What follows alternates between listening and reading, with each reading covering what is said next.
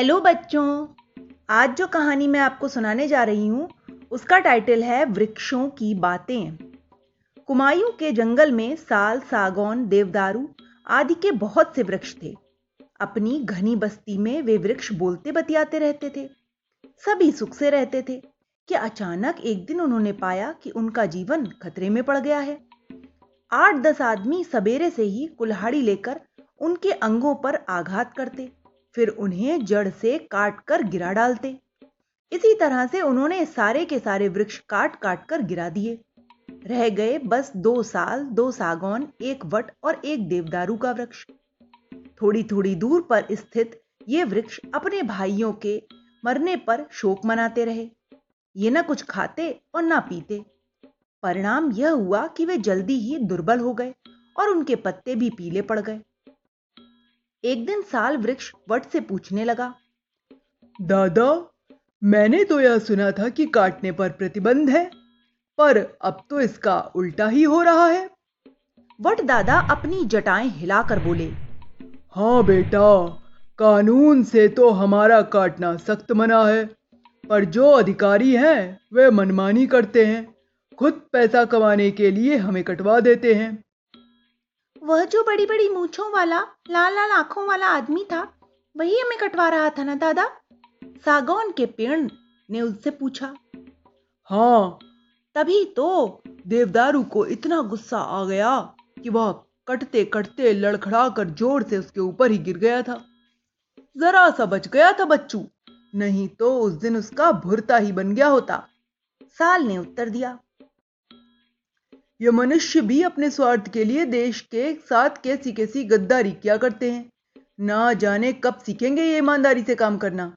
सागौन बोला, जिस देश के नागरिक ईमानदारी से काम नहीं करते, अपने स्वार्थ को देश के हित से अधिक महत्व देते हैं।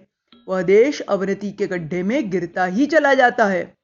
वट दादा कुछ गंभीर होकर कह रहे थे, हमें काटने का कुफल भी जल्दी ही इन्हें भोगना पड़ेगा। देवदारू गुस्से में भरकर बोला, वह कैसे? नन्हे साल ने पूछा, अरे, क्या तुम नहीं जानते कि हमारे कारण ही तो बरसात होती है, हमारे कारण ही तो ये लोग जीवित रहते हैं? देवदारू का वृक्ष बोला, सो कैसे दादा? साल पूछने लगा, अरे बेटा, कहाँ तक गिनाऊं? क्या क्या उपकार करते हैं हम? संक्षेप में सुनो, सुनाता हूँ।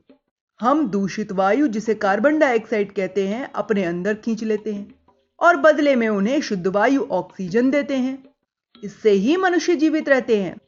हम सूरज की रोशनी को पीते हैं और उसे तरह तरह के खाद के रूप में बदल देते हैं। हमारी प्रकाश संश्लेषण क्रिया के जादू से ही उन्हें अन्न, दाल, फल, चीनी आदि खाद्य पदार्थ मिलते हैं।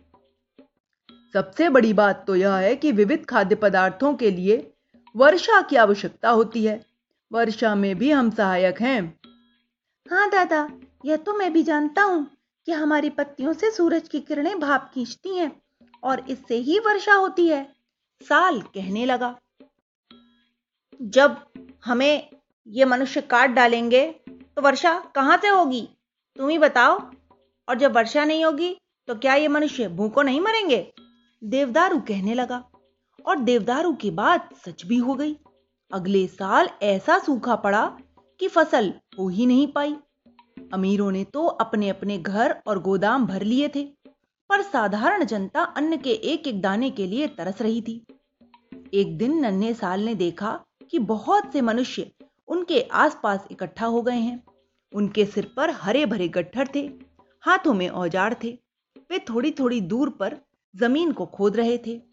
हे भगवान अब ना जाने क्या मुसीबत आने वाली है? यह सोचकर साल वृक्ष काँप उठा, वह डर से चीखा, दादा दादा, देखो यह क्या हो रहा है? देवदारू ने उसे पुचकारते हुए कहा, डरो नहीं बेटा, आज डरने की कोई बात नहीं है। आज तो तुम्हें यह जानकर खुशी होगी कि हमारे आसपास ही मनुष्य अनेकों पौधे लगाने आए हैं।